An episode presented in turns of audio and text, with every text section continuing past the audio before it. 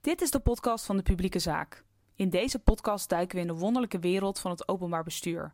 We verdiepen ons in de ambtenarij, het management, het bestuur en iedereen die daar tegenaan schurkt.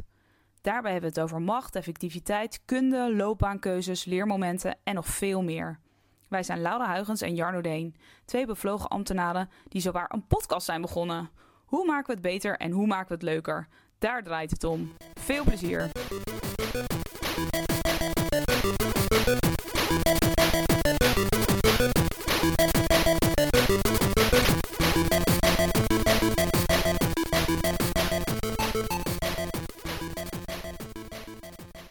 Hallo lieve luisteraars, welkom bij de podcast Publiek Werk. Uh, we zijn weer terug, Ja, gelukkig, na, nou ja, na een aantal weken. ja, wat herfstvakantie en coronaperikelen verder. Ja.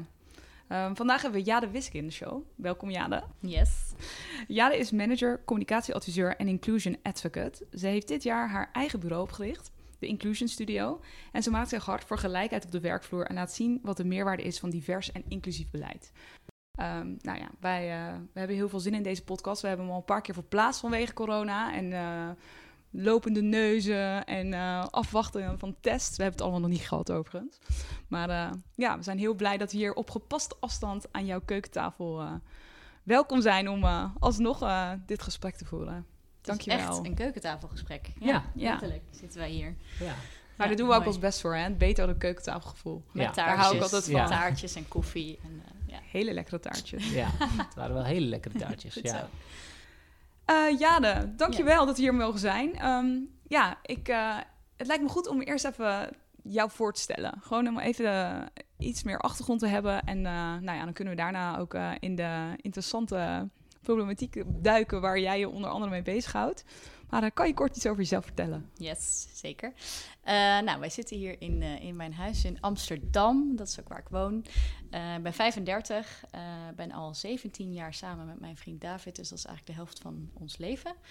Eh, zaten we dit jaar te bedenken. Dat is ook wel bijzonder. Ja. Eh, wij zijn allebei eh, opgegroeid in Deventer. Dus high school sweetheart, zoals dat dan zo mooi heet. En, ehm, oh. en ik, ik ben dus ook echt wel een, een stadsmens. En opgegroeid langs de rivier, de IJssel. En dat is wel bijzonder, want in 1995 overstroomde die IJssel, zoals sommige mensen nog heel goed zullen weten. Het rivierengebied overstroomde eh, in de hele Betuwe ook. Ehm, en eh, wij moesten onze kelder leegpompen met water. We woonden ook aan die IJssel, dus dat was echt, eh, ik kan me dat nog heel goed herinneren met mijn ouders. Ehm, en twintig jaar later werkte ik voor het programma Ruimte voor de Rivier. Een, eh, eh, een heel groot waterveiligheidsprogramma. Ehm, en werd ik daarin eh, met de communicatiestrategie die, waarvoor ik toen verantwoordelijk was, eh, verkozen tot communicatietalent van het jaar door de beroepsvereniging van eh, communicatieadviseurs Logion. Dus er was het cirkeltje weer rond dat waar ik vandaan kwam, dat ik daar ook eh, uiteindelijk aan mocht werken. Ja, wat En leuk. dat die IJssel, nou ja, nu dus een stuk meer verbreed is en dat de mensen hun, hun kelder als het goed is niet meer hoeven leeg te pompen. Maar dat is wel waar ik vandaan kom. En nu is het natuurlijk een hele andere kant van het land waar ik werkzaam ben met alle problematieken van de stad eh, en de randstad eh, aan zich. Je woont nu in Hartje, Amsterdam, vlak achter de, Ja, vlak achter de Dam. ja, ja, we zitten echt, eh nou, centraler kan het denk ik eigenlijk niet. Ehm, ja, en hier spelen weer natuurlijk hele andere problematieken. Hier is water misschien, nou uiteindelijk wel overigens, want eh, als dijkring eh 41, 43, help mij 14. eventjes, 14, dankjewel, iets met een 4, Ja, eh, breekt, dan, eh, dan staat Amsterdam onder water en moet ik eh, de Nieuwe Kerk eh, opklimmen, heb ik wel eens berekend. Ehm, maar hier speelt veel meer de problematiek van eh, nou, inclusie en diversiteit, waar ik me sinds dit jaar heel erg mee ben bezig eh, gaan houden. Eh, omdat hier natuurlijk een smeltkroes aan culturen en mensen en, en de, de globalisatie heel erg merkbaar is in zo'n hoofdstad. Ehm, dus dat is weer een hele andere kant die ik heb mogen ontdekken in het werkveld van, van nou, als rode draad communicatie eigenlijk. Dus duurzame thema's, maar ook de, de menselijke maat en de inclusie- en diversiteitsthema's die daarbij horen. Ja. Daar werk ik nu aan. Ja. hey, wat leuk. En wat ik, wat ik me altijd wel afvraag van iemand die dan zo'n prijs wint van talent van het jaar. Je was vijf jaar geleden was je talent van het jaar bij eh Logion. Wat doet zo'n pri- prijs nou met je? Heb je daar iets aan? Ja, dat is wel leuk dat je dat vraagt. Ehm, nou ja, ik, dat, ik, ik, van tevoren had ik dat eigenlijk niet zo heel erg bedacht natuurlijk... toen ik in die, in die verkiezingenrace terecht kwam. Ehm, Want hoe gaat het? Word je daarvoor genomineerd? Ja, je wordt ervoor genomineerd. Eh, dat kan door je eigen collega's zijn of, of eh, dat Logion dat, dat zelf... eh, hè, die, die gaan natuurlijk ook scouten, zeg maar. Ja. Dus ik was genomineerd door mijn leidinggevende van toen. En, ehm, nou, en er gaan allemaal een soort rondes aan vooraf. Hè. Je moet jezelf echt wel in de kijker spelen. En je moet ook je, socia- je social media achterban voor je winnen. Nou, daar was ik in die tijd ontzettend mee bezig. Ik was echt, nou, ik wil niet zeggen Twitter-koningin, maar ik zat wel op al die sociale media. Dus ik had iedereen gemobiliseerd ook om op mij te stemmen en, eh, en mee, te, mee te helpen aan de overwinning. Maar dat was heel leuk, omdat als je ehm, zo'n prijs wint, ehm, dan opeens kent iedereen je. Waarvan je denkt, hè, wacht, eh, hoezo ken jij mij? Ja, ja, nee, je stond in dat blad of je stond op die website... of jij bent toch dat Ja. communicatietalent van dat mooie waterveiligheidsprogramma. Oh ja, dat klopt. Eh, dus het opent echt deuren in ehm, eh, mensen met, met wie je eh, nou, netwerkgesprekken kan hebben... of bij wie je zelf in de keuken kan komen kijken.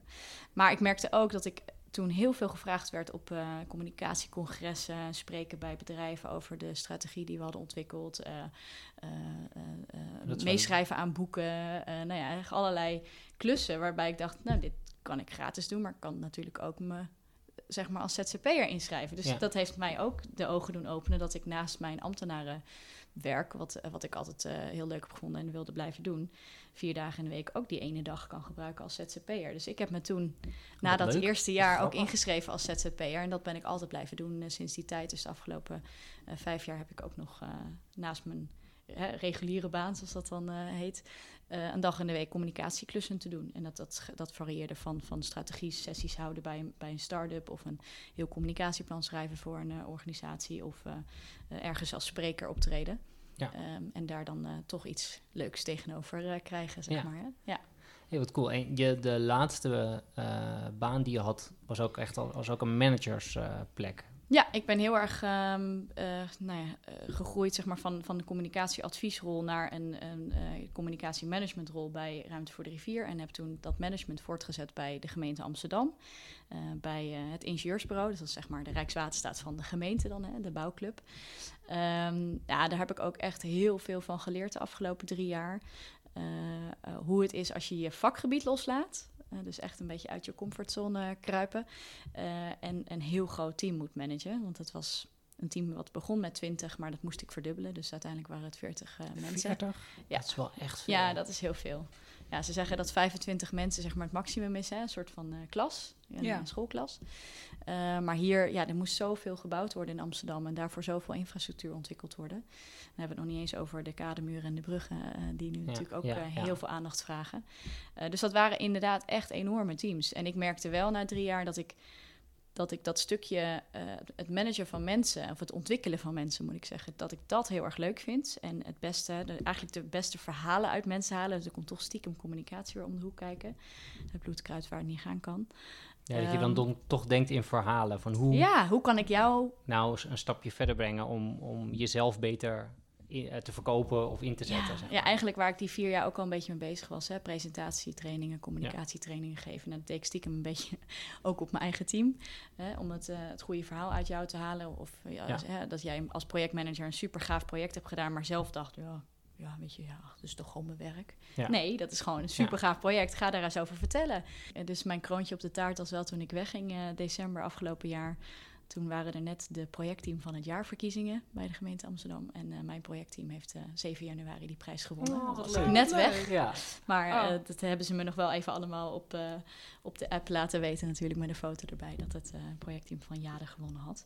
Dus was ik toch weer blij dat ik eh, daar Oh, toch eh, hard eh, voor gewerkt had. En waarom heb je de overstap gemaakt op een gegeven moment naar management? Want dat is natuurlijk, ehm, ja, ik denk iets waar, waar eh, als je op een gegeven moment iets verder komt in je carrière, iedereen mee te maken krijgt. Dat je denkt, ja, wil Wij ik gaan ook- managen? wij We hebben het er er best wel vaak vaak over. ja. Ja. Ja. Vind je het nou leuk om mensen aan te sturen? Kun je de mensen aansturen? Er zit een inhoudelijk deel, er zit een HRM-deel aan. Ja. Eh, waar, waarom heb jij eh, die overstap gemaakt? Nou, als ik heel eerlijk ben, ben ik er gewoon ingerold. Zoals dat wel eens met mensen gaat. Dus Ja. ik, bij Ruimte voor de Rivier was ik eh, communicatieadviseur. En toen ging de coördinator van het team weg. Nou ja, dat wil jij niet doen. Nou, natuurlijk is goed. Ging ik het, het, het werk coördineren. Dus dan ben je eigenlijk hè, veredeld werkverdeler, Ja. zou ik maar zeggen. Ik ben niet HR-verantwoordelijk, maar wel inhoudelijk werkverdelend verantwoordelijk. Nou, en toen ging het afdelingshoofd eh, iets anders doen. Ze zei, ja, ja, wil jij dat dan niet worden? Ik zei, nou ja, is dat niet te snel? Eh, ik ben pas, hoe oud was ik toen? Eh, 28.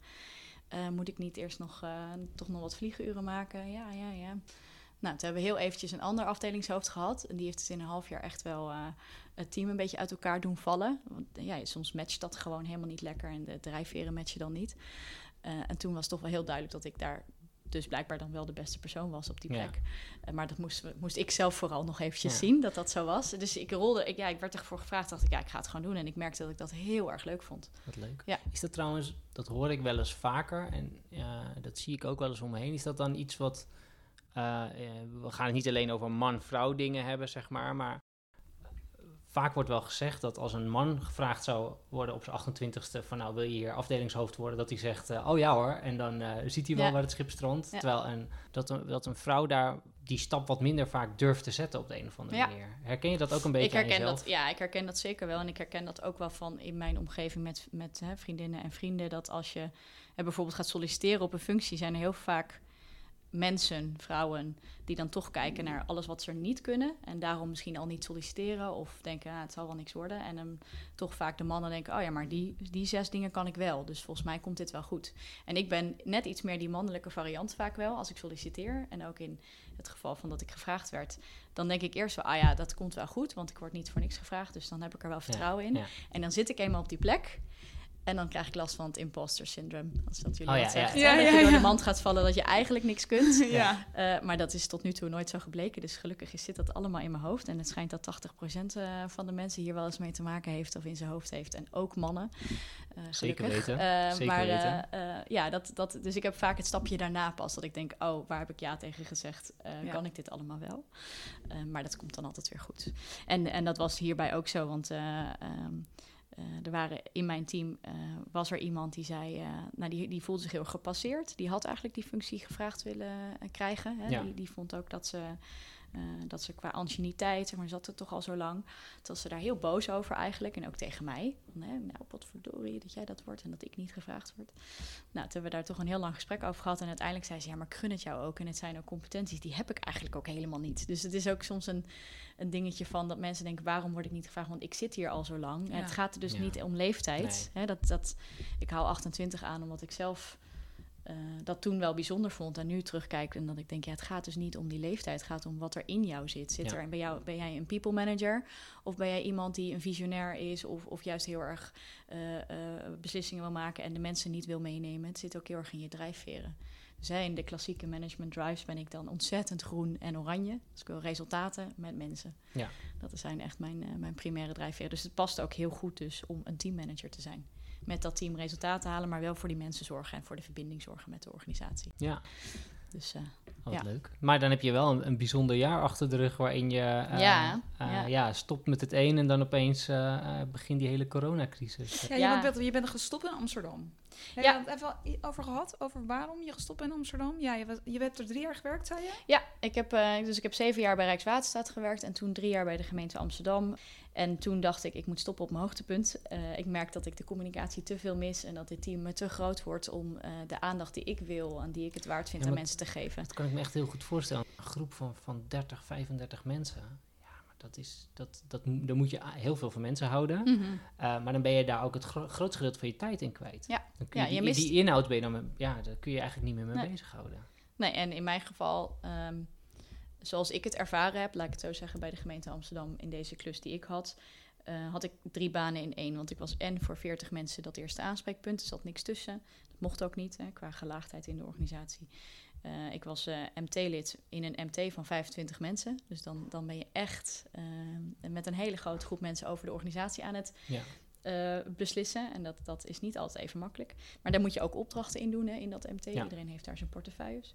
Ik had dan externe communicatie natuurlijk, de arbeidsmarktcommunicatie en, uh, en omgevingsmanagement als ontwikkelvak voor, de, voor het ingenieursbureau. Um, nou, vanuit mijn uh, eigen achtergrond ook logisch. En het accounthouderschap herontwikkelen. Nou, dat klinkt een beetje ingewikkeld, maar dat gaat erover. Ik was ook een van de zeven accounthouders in dat managementteam, waarbij je verantwoordelijk bent voor de projecten in jouw gebied. Of, hè. Nou, mijn gebied was Nieuw-West. Als we het hebben over inclusie en diversiteit zometeen, dan is dat ook een heel interessant stadsdeel. Eh, maar daar, daar moest ik ook voor 50 projecten, was ik daar de accountmanager van. Dus dan ben je de gesprekken met alle opdrachtgevers aan het voeren. En als er geëscaleerd wordt, zit jij daartussen met je directeur. Ja, dan snap ik wel wat je zegt, dat je eigenlijk drie dingen in één had. Dat ja, je bent accountmanager, je bent MT-lid en Ja. je bent met, met een portefeuille en je bent eh, het, Ja. een teamleider. En, en op alle drie de vlakken doe je het dan eigenlijk nooit goed genoeg. Ja. En dan moet je heel sterk in je schoenen staan. En gelukkig zijn er ook genoeg van die mensen die dat dus ook heel erg zo ervaren. eh, om overeind te blijven en tevreden te zijn met wat je levert. En ik merkte dat ik gewoon niet meer de kwaliteit kon leveren die ik belangrijk vind in vooral richting mijn mensen. Dat Ja. voor mij dat team eigenlijk altijd voorop stond, maar dat er heel erg vanuit de centrale dienst aan mij getrokken werd. Toen dacht ik, ik moet dit gewoon, ik moet dit stoppen. Eh, en ik dacht, tien jaar overheid. Nou, ik vind het eigenlijk wel eens goed om te bezinnen dit jaar. Hè, het was hoogconjunctuur en eh, het was, alles ging voor Ja, de wind hè, in de december. Ja. ging goed met de economie, dus ik dacht, ik stop. En ik ga eh, die, dat ZZP-schap van één dag in de week ga ik gewoon volledig doen. En dan kijk ik wel waar, waar ik dit jaar op uitkom. En ik ga eerst eens even lekker een sabbatical nemen. Nou, daar heb ik precies één maand van kunnen genieten. en ik ben nog op reis geweest en toen moest ik met een vlucht terug. eh, want mijn vriend maakte zich toch wel erg zorgen over of het luchtruim niet dicht gaat en of ik toch niet terug zou komen. Je bent echt teruggehaald. Of tenminste Nou ja. teruggegaan. Ja. Ik ben Ja. wel echt teruggegaan. Ja, nou, dat was maar goed ook. Want toen, eh, ik ben denk ik de week dat, dat voor jullie, zeg ik dan maar, de scholen en de kantoren dichtgingen, die, die, die week van 12 maart. eh, Ja. Ik kwam 19 maart kwam ik terug. En volgens mij was dat ook de laatste vlucht, anders moest ik gerepatrieerd worden met, eh, eh, met de regeringsactie, geloof ik. Dus eh, ik was heel blij dat ik dat toch gedaan had. Ja, en dan zit je thuis en denk je, ja, ZZP'en nu ergens. Iedereen eh, is druk bezig met corona en, en het vege lijf redden om de organisatie of waar je werkt overeind te houden hoe werkt dat? En ondertussen kwamen, kwam Black Lives Matter, eh, eh, zeg maar heel erg in, in opmars. Eh, de cancel culture, hè, als één negatief verhaal is over jouw bedrijf, dan, dan kun je het wel schudden. Ja. dat werd nog belangrijker, ook in coronatijd. Het vertrouwen van de consument of het vertrouwen van de burger. Nou, dat, dus er speelde heel veel eigenlijk, voordat ik het zelf al helemaal door had over inclusie in, in de maatschappij, inclusie in de samenleving. Mag iedereen nog meedoen? Kan iedereen in die pandemie ook nog meedoen? Of worden de mensen uitgesloten? Ik heb bij de gemeente Amsterdam mij ook ingezet voor ehm, eh, meer vrouwen in hogere posities of eindverantwoordelijke posities. Ik heb het vrouwennetwerk IB, Very Important Babes of VIP, hè, vrouwennetwerk IB, opgericht. Ehm, Binnen Amsterdam. ja, ja, binnen Ja, ja, Amsterdam. Ehm, eh, het, eh, het laatste jaar dat ik daar, daar werkte. En eh, nou ja, daar merkte ik ook heel erg hoe... hoe ehm, nou ja, eh, in, in zo'n bouworganisatie werken natuurlijk gewoon... Ja. Natuurlijk gewoon, zeg ik nu nog steeds, hè, meer mannen dan vrouwen. En zeker hoe hoger je komt, ook in eindverantwoordelijke projectmanagementrollen... en dat dat toch de hoogste schalen zijn, toch de mannen.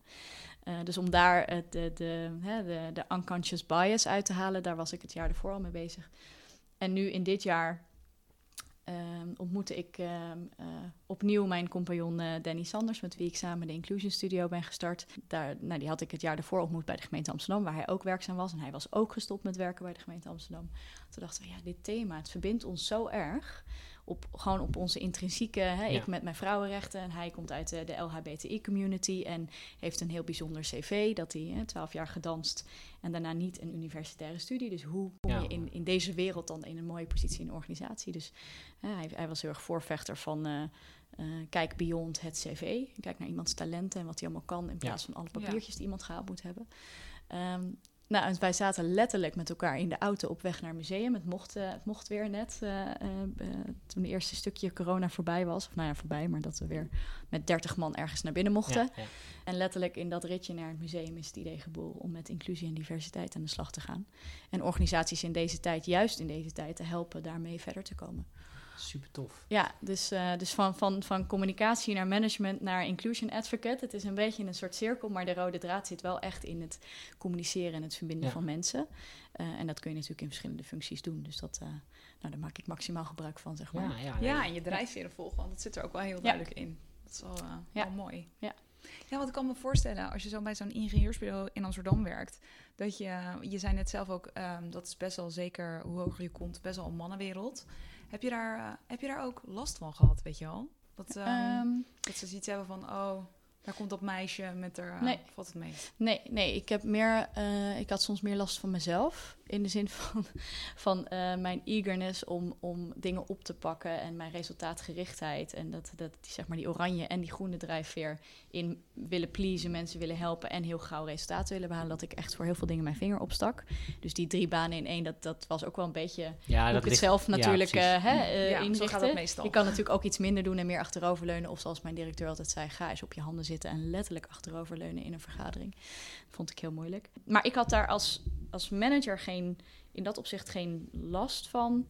Want in het management was het eigenlijk de verdeling wel heel goed. eh, in nog steeds Oké. bij het ingenieursbureau. Dus daar zit het hem niet in. Het zat hem echt meer in de organisatie zelf, in de, in de projecten. Ja, ja. Dus veel meer die projectmanagementrollen, dat je ziet dat de ondersteuners, Ja. de ondersteunende rollen, echt vaak meer de mensen met een biculturele achtergrond zijn en meer vrouwen zijn. En hoe hoger je in de boom komt, hoe witter en mannelijker het wordt. Dat is wel herkenbaar. En dat, ik zelfs, toen mijn directeur een keer vroeg, ja, de, als, kun jij drie projectmanagers noemen uit onze organisatie die eh, de kademuren en bruggenprogramma zouden kunnen trekken, dat ik letterlijk met drie mannen op de proppen kwam. En toen dacht ik bij mezelf, rewind, wat zeg ik nou?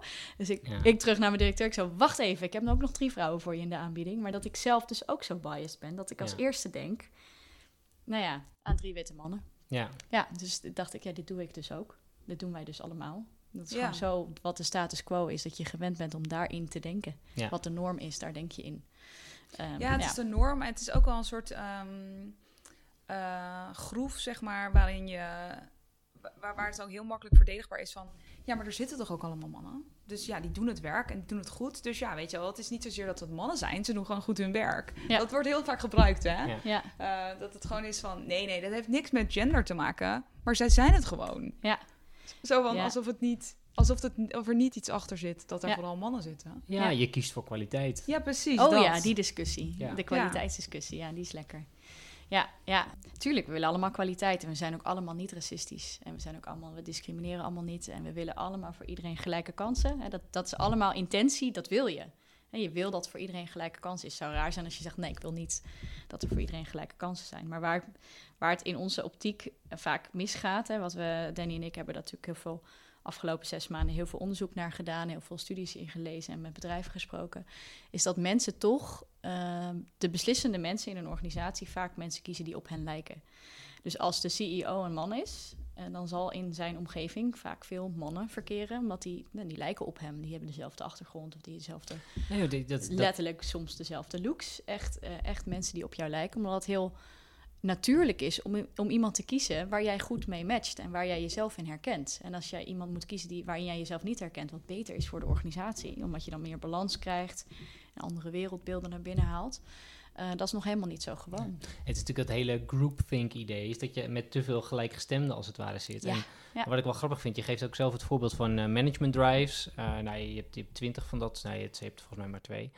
Maar je hebt een aantal van dat soort dingen waarin je in kleuren leert denken, zodat je mensen als het ware ook kunt categoriseren tot op zekere hoogte. Maar vooral ook dat je kunt zien waar ben jij goed in, waar ben ik goed in, hoe kunnen we elkaar aanvullen. Ja. Ehm, en ik denk dat zo'n methodiek heel goed werkt. Al is het ook het nadeel, er zit een nadeel aan dat je juist ook weer in hokjes gaat denken. Hè? Want eh, eh, de blauwe mensen, de gestructureerde mensen worden soms al smurfen genoemd of zo, weet je wel. Oh, Omdat ja. de administratie, ja, die, ah, die zijn zo blauw, daar kun je geen normaal gesprek mee voeren.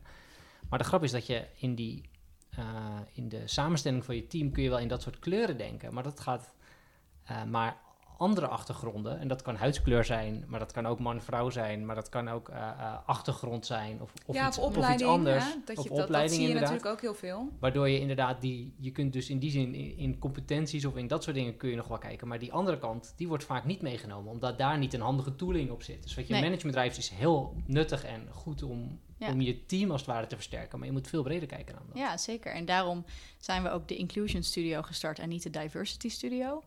Om dat onderscheid misschien zo nog maar eens even te duiden wat Ja, dat eigenlijk ja, is. Het verschil tussen inclusie en diversiteit. Maak ik eerst mijn punt nog even af. Is dat ehm, eh, het, het, als je met diversiteit bezig blijft, kun je bezig blijven. Hè? Want we doen het dan eigenlijk nooit goed genoeg. Want er zijn 17 miljoen verschillende mensen. En iedereen, elk gek zijn gebrek, iedereen heeft wel wat. De een heeft concentratiestoornis, de ander heeft een zieke moeder thuis, waardoor die soms afgeleid is. De ander heeft vier drukke kinderen, Ja. waardoor die niet thuis komt. Nou, iedereen heeft wat, waardoor je op een bepaalde manier in je werk zit. En natuurlijk hè, zijn, kun je echt wel eh, verschillende diversiteitsgroepen of diverse talenten onderscheiden. Ehm, maar als je daarover blijft praten, dan blijf je eigenlijk bezig en doe je het nooit goed genoeg. Uh, dus laten we het hebben over inclusie. Hè? Inclusie gaat heel erg over: mag ik erbij horen? Mag ik mezelf zijn? Moet ik me conformeren aan de status quo? Of mag ik echt anders zijn dan jij? En wordt dat gevierd en wordt dat gewaardeerd? Um, dus het verschil tussen diversiteit en inclusie zitten om met een mooie metafoor misschien te duiden um, dat nodig ik jou uit op mijn feestje of nodig ik je uit ten dans met mij en mag jij de muziek bepalen?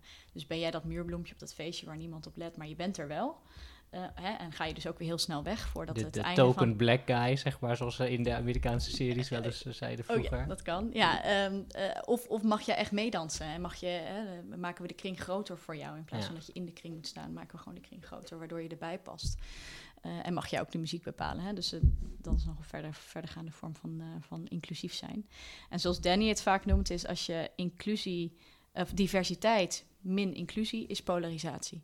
En dat is wat je vooral nu in Amerika natuurlijk heel erg ziet. Hè? Dan zijn er zoveel diverse groepen die voor zichzelf opkomen en, en hun stem willen laten horen. Maar als je die vervolgens dan in een organisatie wel naar binnen trekt. Hè, dan heb je je quotum gehaald of zo. Ja. Hè? Dan Ja. heb je je cijfertje Ja. gehaald. Zoveel x vrouwen, x Ja. zwarte mensen, x eh, mensen met een arbeidsbeperking, x eh, andere geaardheid. Voor zover je dat al überhaupt kan weten eh, als iemand daar open over is. Nou, fijn. Heb je dat getalletje afgevinkt. En vervolgens heb je een heel divers team. Diverse teams werken niet makkelijk samen. Moet je heel erg op investeren. Want het zijn Ja. allemaal mensen die Ja. niet op elkaar lijken. Ja. Hè? Allemaal andere culturen, Ja. met andere Kan ook eh, schuren. Ja, er waarden. zit, er zit enorme meerwaarde in, maar dat gaat niet vanzelf. Nee, daar moet je dus als manager, hè, dan even om weer te betrekken op, op de klassieke eh, rollen in bedrijven, daar moet je dus als manager heel erg op waken en op sturen, of als projectmanager heel goed op waken en sturen, dat je mensen dus ehm, in elkaar de, zeg maar, de verschillen laat vieren in plaats van, ja, maar jij zegt dat en dat klopt niet, want dat is alleen maar omdat jij die cultuur hebt, of omdat jij zwart bent, of omdat jij homo bent, of omdat, nou, whatever, dan ga je deed het drukken op de verschillen op de negatieve manier, maar kijk nou eens naar de kansen en de talenten. Dus als je, eh, dus als je wel aan diversiteit doet, maar vervolgens de inclusie vergeet, dan ga je polariseren. Ja. En dan krijg je dus mensen die tegen elkaar komen te staan in plaats van met elkaar samenwerken. Ja, omdat ze eigenlijk vanuit hun eigen Ze blijven vanuit een denkbeeld ja, eh, kijken. een Ja. denkbeeld of, of ze eh, identificeren zich met de groep waarbij ze zich horen, waardoor Ja. je eigenlijk alleen maar in schutterspukjes aan het belanden Ja. bent. Nou ja, wat je, wat je vaak wel in organisaties ziet, om maar een heel klassiek voorbeeld te geven, en dat herkennen jullie vast ook. Dan heb je een kerstfeest. Of dat mag bij ons dan, of dat mocht in Amsterdam geen kerstfeest heten, maar een eindejaarsviering. Oh ja. Oh. Vanwege alle Ja. religieuze Ja, ja, ja, overwegingen ja. die je daarbij kan hebben. Ehm, eh, enough, ja. Ja, en dan, en dan zie je in zo'n, op zo'n eindejaarsfeest, dan zie je toch bepaalde groepen mensen weer samenkomen. En vooral als je kijkt naar biculturele achtergrond, is dat het sterkste waar je dat ziet, dat, ze, dat mensen, ze zeg ik al, mensen samenklonteren Ja. op de type eh, cultuur die je hebt, waarbij je zeg maar dat eindejaarsfeest eh, eh, wel of niet al drinkend ingaat. Oh ja, Eh, alcohol schenken Ja. of, of halal eten of, of geen idee wat je allemaal nog meer eh, eh, daarbij kan, kan voelen of zien. En dat is heel zichtbaar. Ja. Dus hoe maak je dat nou inclusief? Hè, mag ik als, mag ik als, ehm, eh, eh, als, als Jo- Joodse persoon mijn eigen feestdagen inbrengen? En mag ik die dan van de christenen, mag ik dat wegstrepen, zeg maar? Hè? Is mijn organisatie zo inclusief dat ik mijn feestdagen mag bepalen in het jaar? Om maar een voorbeeld te geven Ja. van hoe je dat kan doortrekken in een organisatie. Het is, is het in die zin ook, ik denk dat dit voor, ehm, voor veel mensen een onderwerp is waarvan ze denken, ja, weet je wel. En je kunt het in die zin ook zelfs nog breder trekken, omdat het gaat ook over leeftijden. Hè, dat je op een of andere manier de, eh, de ouderen en de jongeren ook bij elkaar weet te betrekken, eh, op de een of andere manier. Maar zijn managers hier nou, hebben managers hier hulp bij nodig, is misschien een betere vraag. Ehm, ja, zeker. Eh, want ik denk dat, dat iedereen, eh, eh, ook, ook en zeker ik, want ik heb dit jaar eh, dat ik hier nog meer in ben gaan verdiepen, ook ontzettend veel over mezelf geleerd en hoe ik kijk naar andere mensen. Ehm, je iedereen heeft een blinde vlek. Je denkt altijd van jezelf, hè, wat, waar ik net al mee begon. Iedereen heeft goede bedoelingen. Ik wil niet discrimineren. Ik, ik vind dat hier, hè, we hebben allemaal gelijke kansen. En als iemand dan zegt, ja, maar ik word nooit ge- gepromoveerd, hè, ik mag nooit eens promotie maken, of, dan is het bijna, als ik zeg, maar jullie hebben toch allemaal gelijke kansen, dan is het bijna microagressie. Want diegene denkt, oh, maar dan, doe, dan heb ik mijn kans blijkbaar niet gegrepen. Ja, dan Ja. ligt het ook bij jou. Ja, opeens ligt het dan bij die, bij Ja, die het medewerker om van bijna. ja. en dat is natuurlijk dat is niet fair. Want als, Nee. als er mensen zich achtergesteld voelen, dan moet je daar naar luisteren. Dan doe je dus gewoon iets niet goed. Wat ik in communicatieland altijd geleerd heb. Hè, je kan zeggen er is geen crisis. Maar als de hele bevolking zegt er is een crisis, dan is er potverdorie Ja, een er crisis. gewoon een crisis. Ja. Ja, klopt. Ja, ook Ja. al denk jij van nou, eh, ik weet niet. Maar nee, als het zo beleefd wordt, dan is het zo. En dan moet je daar dus toch iets mee doen. En dat geldt ook hiervoor. Als mensen zich niet gehoord voelen, dan moet jij daar toch iets mee doen. Maar ik denk dat dit inderdaad ook heel veel gebeurt. Ehm, en ook niet, niet alleen op, ehm, op eh, je achtergrond of je cultuur, maar ook, uh, het kan ook zijn omdat jij bijvoorbeeld binnengehaald wordt bij een organisatie. Nou ja, Jarno en ik hebben natuurlijk ook lang, jij hebt ook lang in de waterwereld gewerkt. Ja. Best wel technisch. Als je daar zeg maar, binnenkomt met een sociale achtergrond, dan uh, zegt iedereen: nee, nee, nee, het is heel fijn zeg maar, dat je hier komt werken. Ja. We hebben mensen nodig die anders kijken en anders denken. Ja. Um, en gelukkig zijn sommige organisaties ook groot genoeg dat je medestanders kunt vinden.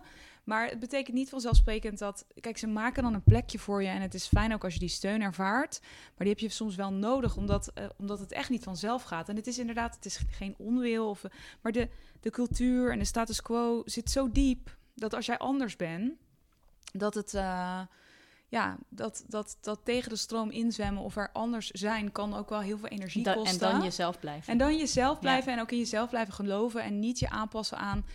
Uh, ja, aan, aan, aan wat je denkt dat iedereen, hoe je moet zijn.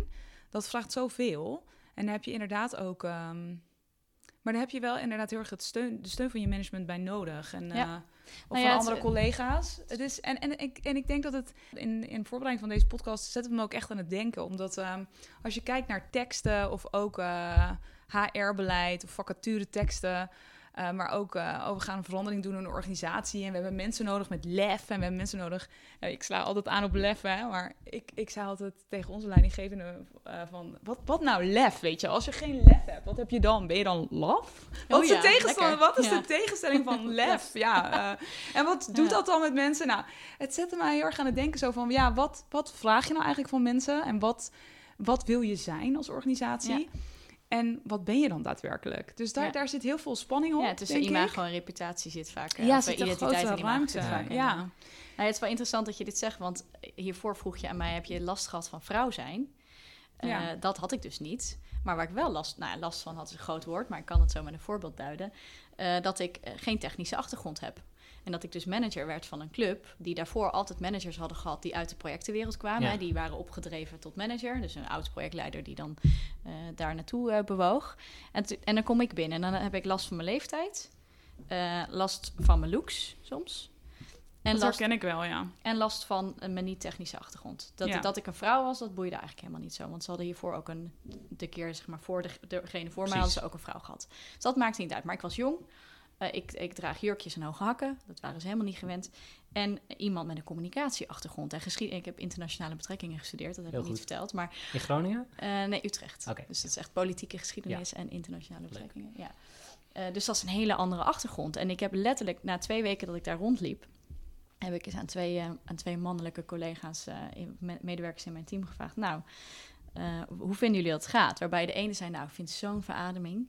Want jij bent zo gericht op omgevingsmanagement en communicatie. Dat was een omgevingsmanager Ja. hè, die dat zei. Oh ja. Ik vind dat heerlijk, want de vorige die had alleen maar zicht op de techniek. En ik mis heel erg die bredere blik en het betrekken van de bewoners en hoe we dat nou beter kunnen doen. Toen zei die ander, die ging letterlijk achterover zitten met zijn armen over elkaar. Nou, ik weet het niet hoor. We hebben elkaar pas één keer gesproken en uh, ja, ik moet het nog maar even zien. Ik moet het nog maar even zien wat jij kon brengen. Ik weet het nog niet. Waarbij die ander dus zei, nou, dat zeg je toch niet tegen je teamleider? En ik zei, ik vind het top. Ik vind het heel fijn dat je het zegt. Maar ik zei, wat maakt dat jij twijfelt? Ja, ja toch gewoon geen techniek, hè? Ja, hoe kun je dan weten hoe dat allemaal in die... Je bent ook nog accounthouder, hoe moet je dat dan doen? Ik zei, ja, daar heb ik jullie dus ontzettend hard voor nodig. Dus ik ben blij dat, je, dat het je opvalt. En uh, ik hoop dat ik uh, kan laten zien dat ik andere uh, dingen to the table bring, bring in slecht Nederlands. Um, maar dat is niet die techniek, dat moeten jullie bij elkaar zoeken. En dat is ook niet de reden waarom ik hier gevraagd ben voor deze functie. Want ik heb andere dingen met jullie te doen. Oh ja, nou en op het eind uh, was deze persoon die, die nou, een soort van kritisch was in het begin... heeft mijn afscheidslied geschreven met een traan in de ogen staan zingen drie jaar later. Ja. Oh, toen mooi. ik wegging. Dus, uh, dus dat is helemaal geturnd. Maar dat is wel de verwachting van mensen als jij ja. binnenkomt... is dus als ze mij dan zien, dan is dat, hè, was dat echt totaal anders dan wat ze daarvoor gewend waren. Dus die verwachting is dan meteen, hmm, hmm, wat gaat zij dan komen brengen? Um, en in die end is het, oh, maar dit zijn zoveel andere kwaliteiten die we eh, waar we eigenlijk blind voor waren dat Ja. dat ook nodig was in het team. Hè, zoals het dan weer gaat Ja. over diversiteit en inclusie.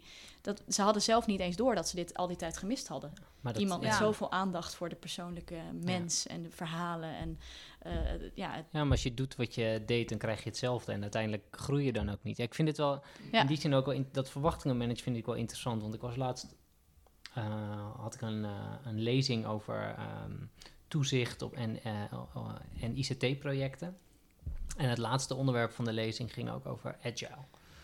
En dat is natuurlijk zo'n modeterm en een, een werkvorm. eh, en eh, daar ben ik altijd een beetje allergisch voor. Maar aan de andere kant vind ik eh, op een andere manier werken en, en wat kortcyclischer werken, dat vind ik wel heel prettig. En dan, daarvan denk ik ook dat is nuttig voor een organisatie. Die ehm, hoogleraar, Lineke Sneller, die zei ja, agile werken, pas op, je wekt de verwachtingen mee. Want als jij in een vacaturetekst zegt wij werken agile, en er komt iemand van een andere organisatie die daadwerkelijk agile werkt, en die komt binnen jouw organisatie en die kijkt na twee weken om zich heen van nou, ik weet het niet zo. Ja. Eh, dan is het qua verwachtingen, dan zijn ze niet blij met jouw organisatie. En zijn ze misschien ook zo weer weg. Ja. Dus gebruik dat soort termen ook eh, op een goede manier. Ja. En andersom geredeneerd kun je ook nog denken. ehm, want wij hebben een hele leuke podcast met, eh, eh, met Loes gehad over, over generaties binnen organisaties. En hoe je daar eigenlijk mee om moet gaan. Het gaat eigenlijk ook over, over inclusiviteit. Want als jij die 50-jarige ICT'er bent, die echt super goed is in de inhoud van een bepaald iets, maar je wil al die poespas niet, en je hebt er gewoon geen zin in om daarmee, dan ben je, kun je nog steeds heel erg nuttig zijn. Maar dan jaag je zo iemand ook de organisatie uit met alleen maar van die agile-achtige dingen. Dus je moet het echt bij elkaar weten te houden. En je Ja. moet de verwachtingen ook op een goede manier managen. Dat, Maar dat maakt het dus een ontzettend aan de ene kant complex, maar ook echt zo'n boeiend onderwerp. ja. Want ik zit ook, ik zat ook te denken in, in de aanloop hier naartoe van, ja, weet je wel, ehm, mm, mijn man heeft net een, eh, nieuwe baan geregeld deze week. Ehm, hij gaat van een woningcorporatie naar Ja. een nieuwe woningcorporatie. Ehm, Hier in Ja. Amsterdam. zeg je hier in Amsterdam, Ja, ja. leuk. Maar eh, ja, heel leuk. Maar wij hebben het ook best wel vaak over. eh, eh, wij zitten elkaar altijd te pesten met elkaars inteelt-sector, zeg maar. Oh ja. En hoe moeilijk het is, zeg maar, om bij een andere sector aan de bak Ja. te komen. Ehm, zeker als je. En, en hoe verder je komt, hoe meer professional je wordt op je vakgebied. Hoe, soms hoe moeilijker dat soms ook is. Hè? Ja. Want eh, ja, eh, als je nog jong bent en je bent nog niet zo duur, dan Ja. zeggen ze, nou, weet je, zo kan wel wat. Dus eh, laat het maar proberen. Maar hoe verder en hoe duurder je wordt, Zeker. hoe moeilijker dat wordt. Ehm, maar terwijl we het zo hard nodig hebben, wat jij ook schetst, hè, hoeveel, hoeveel verrijking het kan brengen als er andersoortige mensen, andersoortige denkbeelden in een organisatie komen. En zeker nu ook met de uitdaging van de omgevingswet en zo. Weet je, dat we eigenlijk integraler moeten denken, al die opgaven op elkaar moeten leggen. Eh, terwijl we eigenlijk allemaal nog zo in onze eigen koker zitten, in onze eigen denkbeelden. En je merkt ook namelijk als je over dit soort dingen gaat praten en je, je vraagt bijvoorbeeld eh, landschappers bij of zo, mensen die breed kunnen denken, die snappen soms werkelijk niet waar je het over hebt. Je spreekt echt verschillende talen als je uit verschillende vakgebieden komt. En ja, ik denk ook wel eens, een van de dingen die we echt zouden moeten doen is, ja, weet je wel, de kruisbestuiving tussen Ja. sectoren en ook gewoon openstaan voor, oh, weet je wel, jij bent een slim iemand, kijk wat je gedaan hebt en dan op basis van talenten iemand binnenhalen in plaats Ja. van denken, ja, maar ja, weet je wel, je komt niet uit Den Haag of je komt niet uit de corporatiesector of je, nou, je hebt niks met water. Ja, Ja. ja dat, dat is zo'n gemiste kans. Nou ja, en in deze, ehm, eh, ik heb het zelf natuurlijk nu eh, de afgelopen, eh, nou, ik ben nu tien maanden gestopt hè, bij de gemeente Amsterdam. Eh, ik zal zoiets vertellen over wat ik, eh, wat ik komende maand ga doen, want dat is ook een hele spannende eh, opdracht. Ehm, maar je merkt gewoon heel erg dat als jij buiten je eigen bubbel wilt kijken, dat dat, dat het inderdaad heel erg bemoeilijkt wordt. Ik heb, voordat ik besloten had voor me, echt helemaal voor mezelf te, te gaan beginnen, best wel wat sollicitatiegesprekken gevoerd. Dit keer dus aan de andere kant van de tafel dan als manager om Ja. mijn team te verdubbelen. Wat ook wel weer eens interessant was. Eh, hoe vaker tegen mij dus inderdaad uiteindelijk zei... ja, supergoed cv, je bent, hebt echt eh, je leuk... eh, je komt heel goed over en eh, nou, hartstikke veel talent. Maar ja, ja, je komt niet uit de sector. En dan is het nu natuurlijk coronacrisis. Er zijn ontzettend veel mensen eh, op straat komen te staan... of in de dreiging dat ze hun baan verliezen... Ja. of op halve kracht ergens mogen werken... maar toch eh, het eind van de maand... eh, of het eind van het geld een beetje maand overhouden. Dus die nergens op zoek zijn. Heel veel concurrentie dus in dat opzicht. Dus ik heb echt managers van organisaties gesproken die zeggen: ik heb gewoon 200 reacties op, dit, op deze vacature gekregen.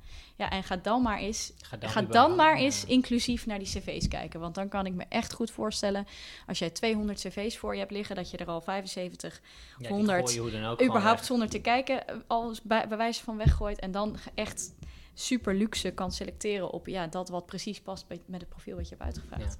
Ja. Dus het begint eigenlijk, hè, als je dan wil weten wat voor hulp heeft zo'n manager nodig, het begint al bij die uitvraag. Ja. Bij überhaupt wat heb ik in mijn hoofd, wat voor type mensen hier moet, moet landen in mijn team. Eh, die niet lijkt op de rest van mijn team, als het goed is. Een beetje wel misschien qua kennis, want anders kun je het project niet doen. Nee. Maar wel echt iets anders meebrengt. Eh, wat voor tekst stel- ik dan op? Ga ik dan eisen dat iemand WO bouwkunde moet hebben of WO civiele techniek? Of mag het ook een, een werkervaring zijn alleen en niet de opleiding, maar dat ik je nog ga scholen als, als dat nodig is? Of, eh, ehm, eh, of- ja, of dat je inderdaad meer naar planologie gaat kijken of bestuurskunde of andere opleidingen erbij gaat pakken, juist om die ehm, diversiteit te borgen. Of, en dat is ook wat vaak vergeten, ik eens even kijken in mijn eigen float in mijn organisatie. Zijn er mensen die al een tijdje op een functie zitten en wel zouden kunnen doorstromen naar de subtop van, van de organisatie? Want allemaal nieuwe mensen binnenhalen is leuk. Maar wat een vinger opsteken voor die nieuwe functie. Ja. Eh, maar goed, ik heb zelf dus ook ervaren nu hoe dat is als je aan de andere kant zit van die tafel. Hoe vaak je dus ook wordt afgewezen op ja, tien jaar overheidservaring. Waarvan ik dacht, dat is echt supergoed. En heel veel verschillende Ja. opdrachten en hele grote projecten gedaan. En gave klussen en grote teams aangestuurd. Maar dat telt dan allemaal niet meer mee, want dan kom ik niet uit die sector. Nee. Eh, en nu spreken wij natuurlijk met, vanuit de Inclusion Studio met een heleboel bedrijven uit een heleboel verschillende sectoren. En dat is ook wel weer heel interessant om dus te ontdekken waar die allemaal mee worstelen. Want merk je dan nog dat, er, dat, dat, dat dat per sector een beetje verschilt? Om te praten over inclusie en diversiteit. Ja, dat het bij Ehm, de ene sector bijvoorbeeld al veel normaler is om op zo'n manier te werken. Dat er zeg maar goede voorbeelden als het ware zijn. Bij NVM-makelaars eh, en eh, wat is het? De NVM eh, is Ja, niet de, zo, de, ma- de niet zo makelaarsvereniging die een heel mooi symposium organiseert op 26 november. Oh, ja, die heb ik op social media voorbij ja, zien dat komen. is, dat is echt, eh, dat vond ik echt wel heel gênant, ja. ja. Voor de mensen die het niet hebben gezien, eh, er was eh, deze week enige commotie over, eh, onder andere op LinkedIn, dat, eh, hoe heette ze, de NV, NVM, eh, die organiseert inderdaad een congres ja. over, eh, over innovatieve ideeën, strategische adviezen. En dan hadden ze een, eh, om je over te halen, om je aan te melden, zo'n prachtig felblauw kader gemaakt met daarin ongeveer eh 20 20, 20 pasfoto's of zo van allemaal mannen. Allemaal mannen in Witte pak. mannen. Witte mannen in pak. Echt. Ja, Jurgen Rijman was erbij. Oh, sorry. Oh, Ja. oké. Nou ja. 1, 1 procent was niet. eh, dat Ja. eh, eh, Dankjewel. Hij kwam ook voorbij in mijn zus-app. Want mijn zus zijn ook altijd heel... Ja, Zo ik ben er ook in getagd. En mijn, mijn compagnon Danny heeft er ook even op gereageerd... dat als ze advies nodig hadden over een betere line-up voor de volgende keer... dat ze zeker de Inclusion Studios even mogen benaderen... omdat wij nu inmiddels zo'n netwerk hebben opgebouwd... met allemaal mensen die zich hiermee bezighouden. Nee, dat is, ja, dat is echt wel... dat dat nog kan in deze tijd. Dat ja, iemand zich zonder te schamen zo'n foto eh, inderdaad plaatst... en daar niet even naar kijkt. Eh, dat, zou- is wel, eh, ja, dat is wel heel bijzonder. Ja, ik zou zelf als, zelfs als spreker zou ik denken van... Ja, zou Dat stond, er, ja, dat ja. stond er ook bij, bij een van de commentaren op het stuk, of op de, de post, eh, eh, dat je als, eh, hè, als spreker ook zo'n soort panel moet boycotten. Ja. Dat je dan ook moet zeggen, hier, in, als het een all-white man boy, panel is, dan doe ik daar niet aan mee. pas ik ervoor. Maar goed, aan de andere kant heb ik ook een keertje ehm, in een panel gezeten. Dat was nog in de tijd bij, bij Rijkswaterstaat. En ging het over waterveiligheid of watercommunicatie. En dan, ja, ja, we moesten nog een vrouw hebben op het podium. Oké, nou, ik, ik was het daar uiteraard mee eens, want ik zag wat, er, wat de rest van de line-up was. Ik dacht, nou, dan ga ik daar wat tussen zitten. Maar ik zei, dan wil ik wel mijn vakgebied kunnen vertellen. En dan heb ik daar wel een stem op dat podium. Ik zit daar niet omdat ik eh, daar als, Nee. als vrouw zit mooi te wezen tussen die mannen. Wat gebeurde er? Dat is, dat is echt, ik vind dat ook wel weer heel bijzonder. Eh, het gesprek ging op een gegeven moment over communicatie en hoe belangrijk het is om, be- om bewoners zeg maar, vroegtijdig te, in je project eh, mee te nemen. Zeker met dit soort ingrijpende waterveiligheidsprojecten die echt tien jaar duren in je achtertuin en eh, heel veel overlast en, en verdriet geven. En toen ging een van, van de directeuren of zo ging er een heel verhaal over afsteken. Dus toen moest ik echt zeggen, mag ik, serieus, mag ik even over mijn eigen vakgebied dit nu vertellen? Want volgens mij zit ik hiervoor aan tafel. En de halve mannenwereld schokte, draaide om. Oh ja, god ja, er zit natuurlijk ook iemand die echt over communicatie gaat hier aan tafel. Dus laten we die... Maar gewoon de gewoonte om het woord te nemen. Want dat zijn, de- dat, Ja. deze, deze Ja. groep mannen zeker, waren allemaal directeuren, waren dat heel erg gewend. Ja. Dus hup, Oh ja. stap naar voren.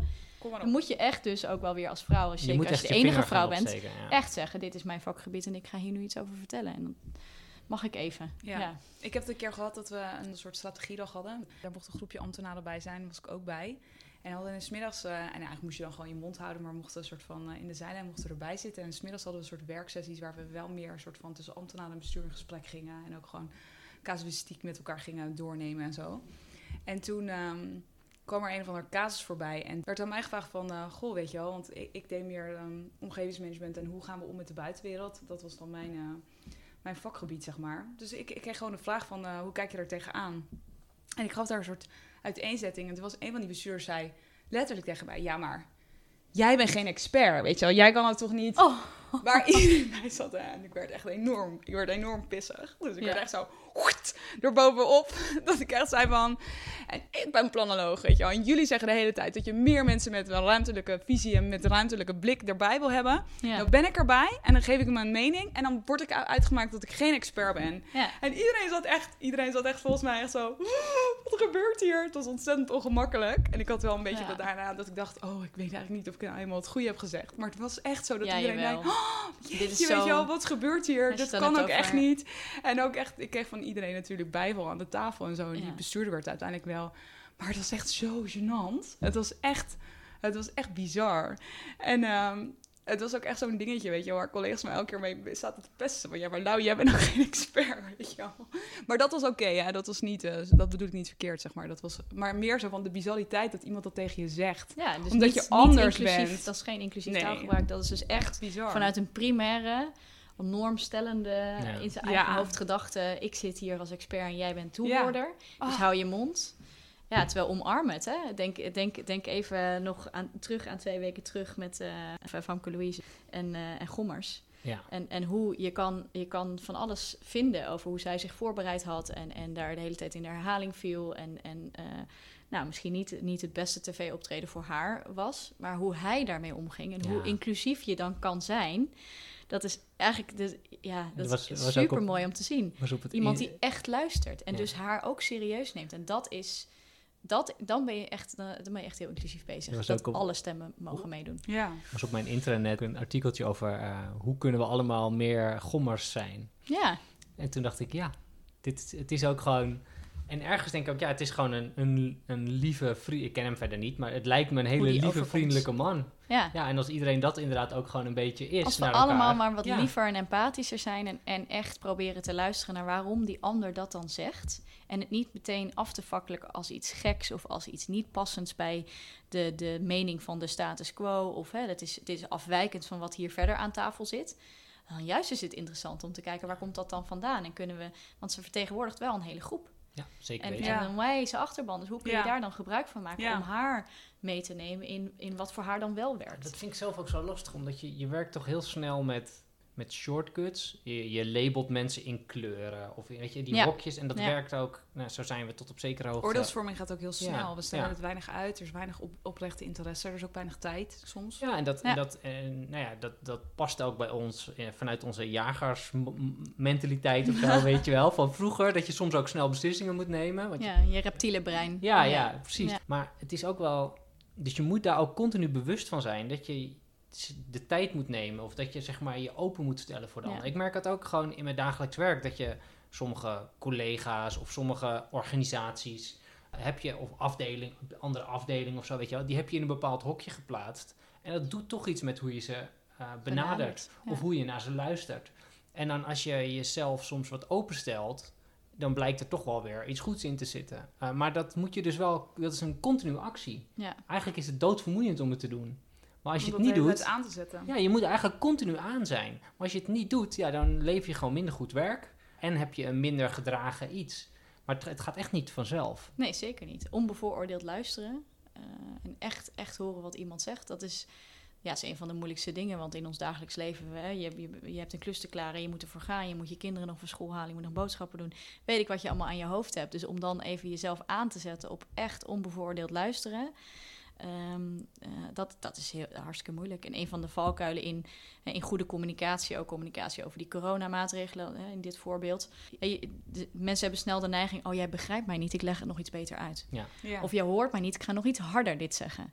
Terwijl dat, dat, dat, dat werkt alleen maar heel erg veel, veel frustratie en irritatie over en weer. Want die ander die hoort jou wel en die begrijpt jou wel, maar die vindt gewoon iets anders. En jij kan er niet bij dat die ander het niet zo ziet als jij. Ja. Dus wederom weer iemand die een mening heeft die niet op jou lijkt, is heel bedreigend en heel spannend. Tenzij je blijkbaar gommers bent, want die eh, kan daar dus heel onbevoordeeld naar luisteren en denken: Goh, ja, waarom zou ze dit dan toch denken? Dan moeten we iets mee doen. Ja. Laten we daar, dat is verder onderzoeken. ja, en dat in de huidige... Oprechte maat- interesse Ja. in de ander. Nee, maar wat je ook net zei in dat hele polarisatieverhaal, dat is natuurlijk waar eh, wat er nu in de, in de hele maatschappij een beetje mis aan het gaan is. Is dat we eerder eh, aan het polariseren zijn dan dat we eh, ons openstellen voor de ander. Ja. Hey, ik ga een antwoord op mijn vraag proberen te krijgen. eh, Oh, want we gingen ja. natuurlijk helemaal, eh, eh, helemaal Fijn dat jij hem nog even ja, bijhoudt. ik probeer, ja, precies. En daarna vind ik het echt heel leuk om even over je nieuwe stap te praten. Ook omdat het A, een hele toffe klus is, maar ook op het onderwerp een hele heel belangrijke. Zeker, en in deze tijd ook heel belangrijk. Ja. Want ik vroeg in die zin, zijn er nog sectoren waarvan jij het idee Oh ja. hebt, waar het in alle gesprekken die, je, die Ja. jullie gevoerd hebben, waar, waar goede voorbeelden zijn, waar iets te leren valt? Nou, ik merk dat, dat ehm, de sectoren in de IT en de tech en de bouw, dat het daar wat achterloopt. Omdat dat toch, ehm, zeker in de bouw, eh, veel, eh, hè, nu niet meer overigens, maar in hele lange tijd toch veel meer jongens afstudeerden op, op technische bedrijfskunde of Mm, bouwkunde of, ja. hè, of ICT-achtige functies. Nu veel meer meisjes, er zit ook veel meer voorlichting aan de voorkant, veel meer vrouwen daarop worden opgeleid. Dus daar, dat daar in ieder geval die, die gender gap gaat langzaam bewegen, maar dat, dat heeft een langere adem nodig. En ook ehm, in alle eerlijkheid in de gesprekken die wij hebben geprobeerd te arrangeren, bijvoorbeeld met bouwers. Ja, jongens, kom over een jaar maar terug. We zitten in coronacrisis. Wij moeten eh, Ja, nu overleven. even alle, ja, alle hands aan dek om überhaupt eh, die, die bouwopdrachten binnen te halen en ons eh, gewoon ons bedrijf te laten overleven. Dus eh, daar, daar was gewoon geestelijk zeg maar geen ruimte om ermee aan de slag te gaan. Wat ik ook wel ja, respect eh, voor heb, snap ik. Ehm, grote global organizations, ehm, eh, daar is gewoon veel meer aandacht voor, omdat je daarin.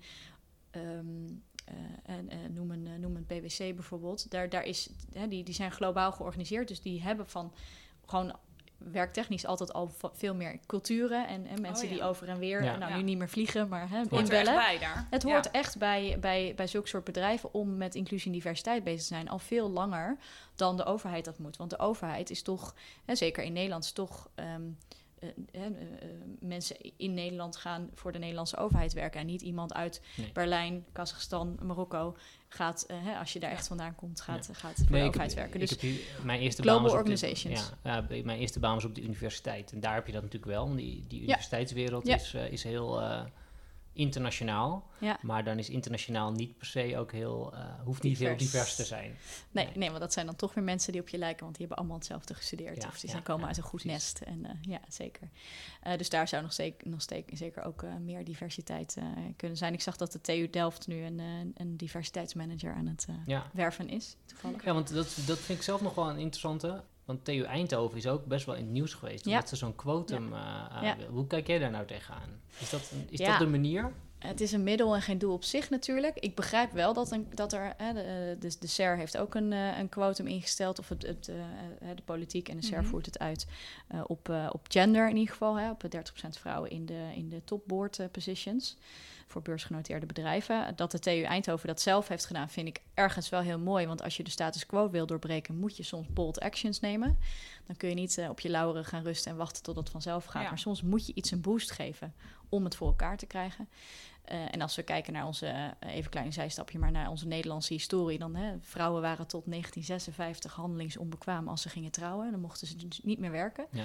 Goeie Nou, oude tijd. Die goede, goede oude tijd. We zijn nu 65 jaar verder en eh, de vrouwen hebben gewoon nog een opmars te maken in heel veel, veel sectoren of in heel veel eh, Het is eigenlijk topposities. bizar, hoe kort dat eigenlijk terug is. Ja, het is, ja, het is, ja nou, drie generaties geleden, maar Ja, ja, maar toch. Ik bedoel, tweeënhalf.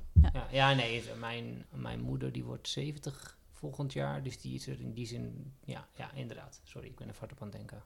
Nee, ja, maar goed, maar het is, dus zo lang geleden is het Ja. nog niet, hè? Dus inderdaad... eh, Nee, ehm, maar je ziet dus hoeveel oma's tijd er hebben dat allemaal gaat nog om dat soort eruit te meegemaakt. krijgen. Ja. ja, Ja. ja, zeker. En omdat toch ons, eh, eh, maar dan, dan wijk ik helemaal af van mijn antwoord, dus ik kom zo weer terug bij de vraag. Maar eh, als je kijkt naar, naar het zorgstelsel in Nederland en hoe goed het hier allemaal georganiseerd is, dat je ook op eh, anderhalf eh, persoonshuis inkomen een huishouden kan, kan voeren. Dat is in Amerika bijvoorbeeld en in de UK trouwens ook totaal anders. Daar moet iedereen gewoon 40 uur werken om überhaupt eh, in levensonderhoud te kunnen voorzien. Eh, dus hier is het ook wat minder makkelijk misschien om vrouwen in dat soort topposities te krijgen. En wat de TU Eindhoven gedaan heeft, ja, dit is natuurlijk echt een bold action. Hè. De, de, het Comité voor de Rechten van de Mens heeft zich er ook mee bemoeid of dit wel mocht. Ja.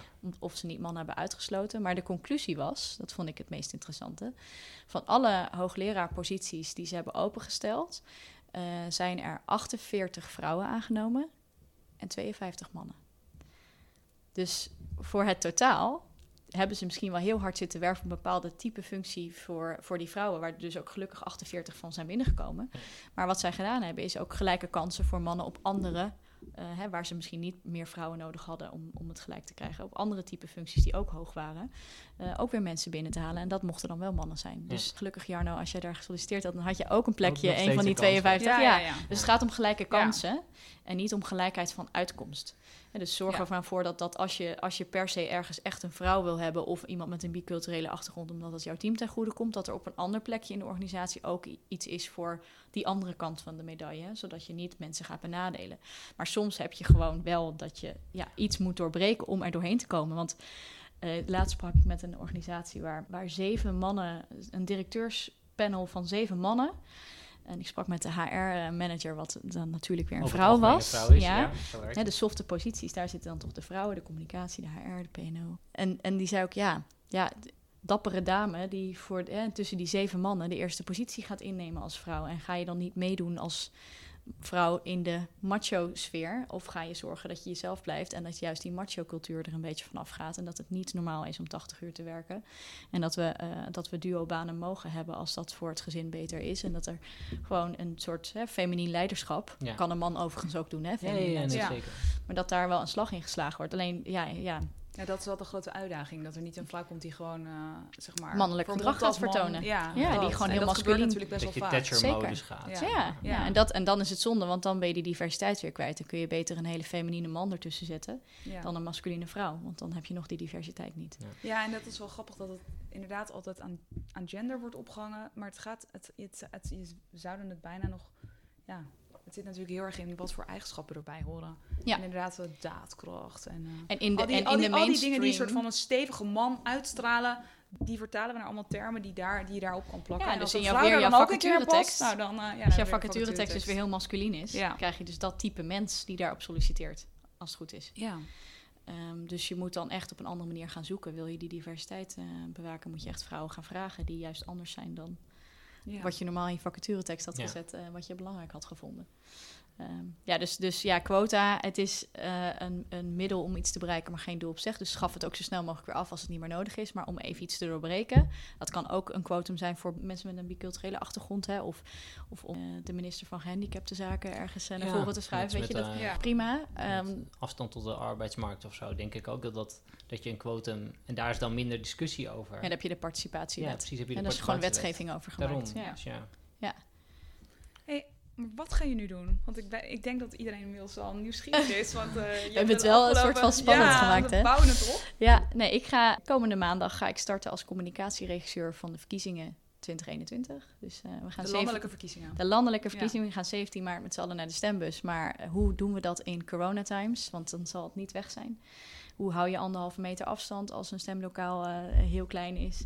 Eh, hoe zorg je dat, eh, dat, dat überhaupt die stemhoekjes elke keer weer schoongepoetst zijn als iemand daar is gaan stemmen? Eh, krijgt iedereen zijn eigen potlood?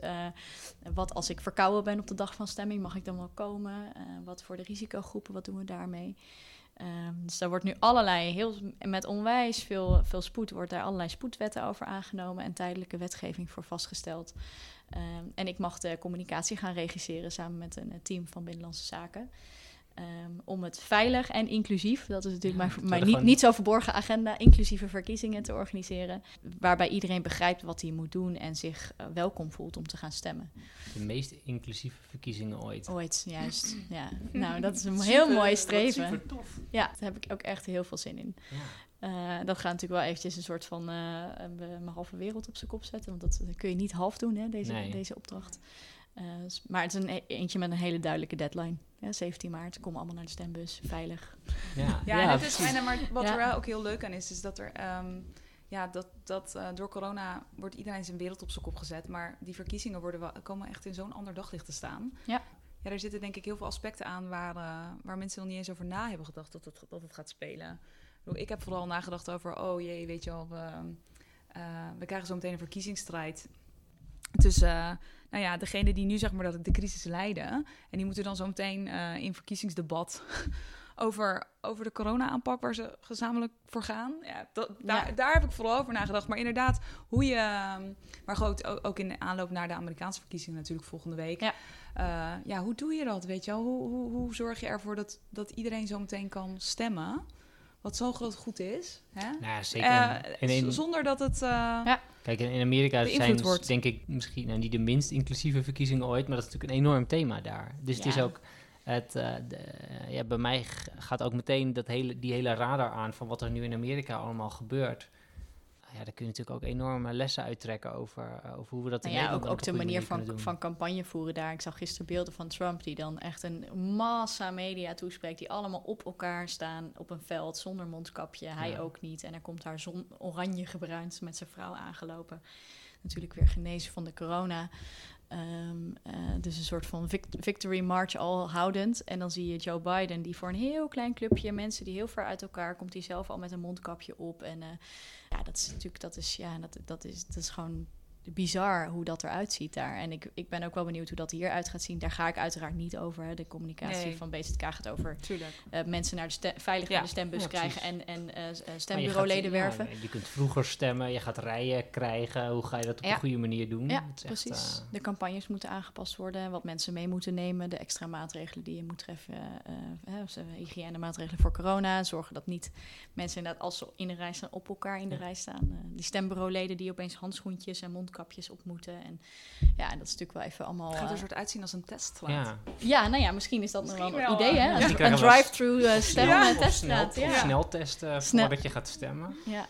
Ja. Nou, het is in ieder geval... Ik, ik, nog niet. Want we hadden nee. in het voorgesprek even over gehad. En ik heb ook wel bedacht van, oh ja, ik ga me even aanmelden om in een stembureau te zitten. Want het is natuurlijk toch... De risicogroepen kunnen het niet meer doen. Nee, ja, dus, en over het algemeen, als ik ging stemmen, zaten er altijd hele lieve, uh, wat oudere mensen. Uh, ja, als die nu niet meer durven, wat ik heel goed snap, ja, dan moeten anderen het wel oppakken. Ja. Dus, ja, dus je hebt echt mensen die, die al, al misschien wel sinds Den Uil uh, stembureau lid zijn, hè, die dus elke vier jaar weer daar komen, die nu misschien voor het eerst wel niet ook, dat is ook pijnlijk voor die mensen, ja. die gewoon de democratisch goed een hart onder de riem steken en, uh, en nu opeens niet in dat stem, stembureau kunnen helpen. Dat ja, lijkt me ook heel gek. Ja, dat is ook wel een soort triest, hè, want dat is nou juist altijd het mooie van stemmen. Al die hokjes met al die mensen die daar altijd, die dat altijd in zo'n goede banen nemen. Ja, ik, ja dat ik warme gevoel dat, erbij. Ik vind het ook een feest. Ik neem altijd mijn kinderen mee. Oh ja, leuk. Ik vind ja. het echt uh, super. Het is ook, we stemmen ook nu maar bij, niet doen bij hun in de school. En nu kan het inderdaad niet meer. Maar ik vind het ook wel belangrijk. Ja. Wat een leuke opdracht. Ja, ik heb daar heel veel zin in. En uh, ook wat fijn ook dat het dan toch goed komt. Hè? Want ik kan me voorstellen dat het best een heel spannend jaar is geweest. Het is voor iedereen een heel gek jaar geweest. Maar um, nou ja, Jarno en ik hebben in onze podcast best wel vaak over als... Uh, het is natuurlijk ook we doen de podcast vooral omdat we podcast leuk vinden en omdat we leuke gesprekken voeren. Maar het is natuurlijk ook een soort verkapt zoeken naar wat is er nou eigenlijk allemaal te doen en te kopen. Hoe krijg je dingen van elkaar? Dat is een hele slimme manier om bij heel veel mensen een kijkje letterlijk en in de keuken, in de keuken te nemen. Ja, precies.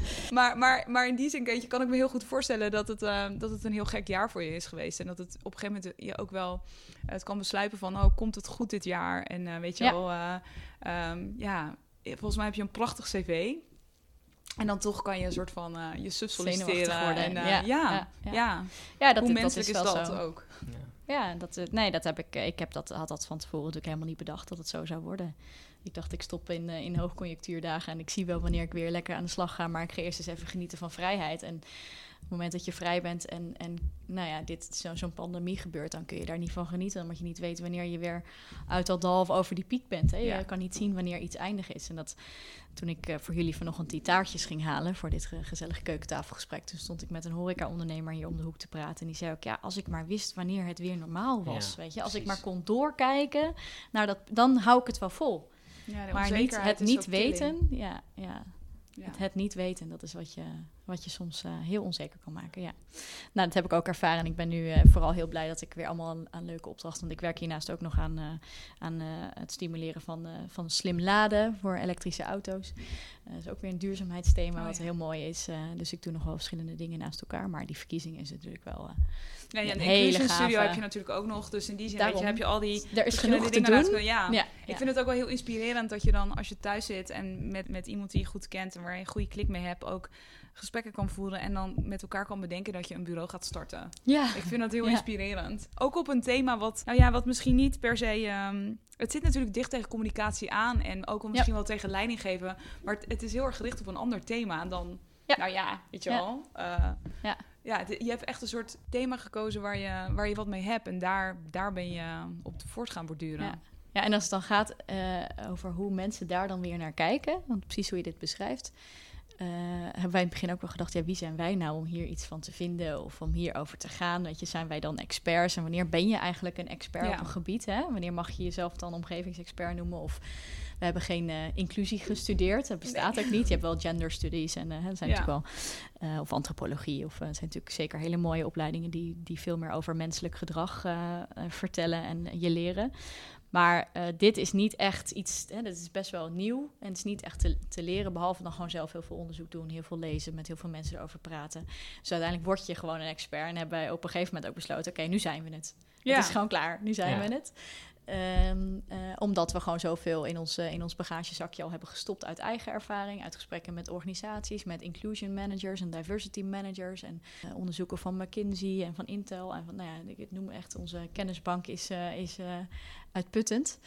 Eh, maar dat is best wel, ja. Hè, dus ik heb wel eens iemand die tegen mij zegt: Maar hoezo, wie ben jij om daarover te praten? Als, eh, ook als witte vrouw. Hè? Dat is Ja. dan ook weer. Oh, een, eh, ik heb natuurlijk ook privileges. Dat klopt. Ja. Ik moet mij ook heel erg verdiepen in, in Danny, die, eh, die eh, in de gay community zich beweegt. Want dat ken ik ook niet. Hij weet weer niet hoe het is om vrouw te zijn. En allebei zijn we niet zwart. Maar ja, je kan niet alles zijn. Nee, maar het is, ja, Maar zo kan je ook wel expert worden ehm, op... eh, kijk, er zijn een hoop niches waar ook weinig experts op zijn. Dus Ja. wanneer ben je expert? Ja, Als je er veel van weet en je hebt veel ervaring mee... en je hebt er veel over gelezen... dan ben je ook alweer snel wel expert. Ja, en, Ja. en ook een stukje gezond verstand, gut Zeker. feeling. Het, inclusie en diversiteit heeft alles en niks te maken met intelligentie. Het is ook een mindset en openstaan en En bezieling op een onderwerp. bezieling op een onderwerp. Dat, is uiteindelijk het belangrijkste volgens Ja. mij. Dus als jullie nu aan het kijken zijn naar wat is jullie volgende stap, dan eh, iets met bezieling en een onderwerp, Ja, eh, geloof precies. ik. jongens. Eh, Precies. dan kom je een precies. heel eind. Ja. Ja. Hey, wij hebben als, als slotvraag altijd... Wat zie jij als grootste opgave voor het openbaar bestuur in deze tijd. in ja. deze tijd? Nou ja, als, eh, dan denk ik, hè, zeker, zeker als overheid, eh, je moet een afspiegeling zijn van de maatschappij. En kijk eens of je dat ook echt bent. Hè, ben jij als, als, als overheidsorganisatie of publieke organisatie echt een afspiegeling van de doelgroep die jij voorstaat, of waarvoor jij aan het werk bent, of waarvoor je op aarde bent, hè, je why? Eh, eh, ja, kun je zien aan jouw organisatie dat je die ook echt voorstaat. Als ik, als ik kijk naar, naar Amsterdam, dan zijn ze er sinds 2011 mee bezig. Hè? Meer inclusieve en diverse organisatie te worden, al negen jaar. En nog is het niet af. Het is nooit af. Dat is het vervelende en het mooie met het onderwerp. Ehm, maar kijk eens echt in de spiegel. Eh, er zijn echt grote organisaties die al veel verder zijn op dit thema dan de overheid. Dus de overheid kan ook echt leren van, eh, van een PwC of een McKinsey of een, eh, nou ja, noem maar wat grote organisaties.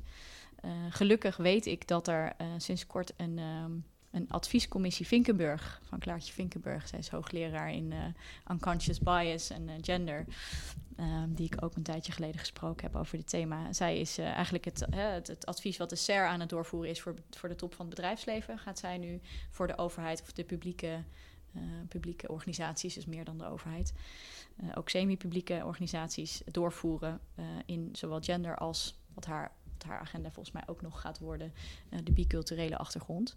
Dus om ook hand in eigen boezem als overheid, kijk eens wat je het bedrijfsleven oplegt, of jij dat zelf eigenlijk ook wel bent.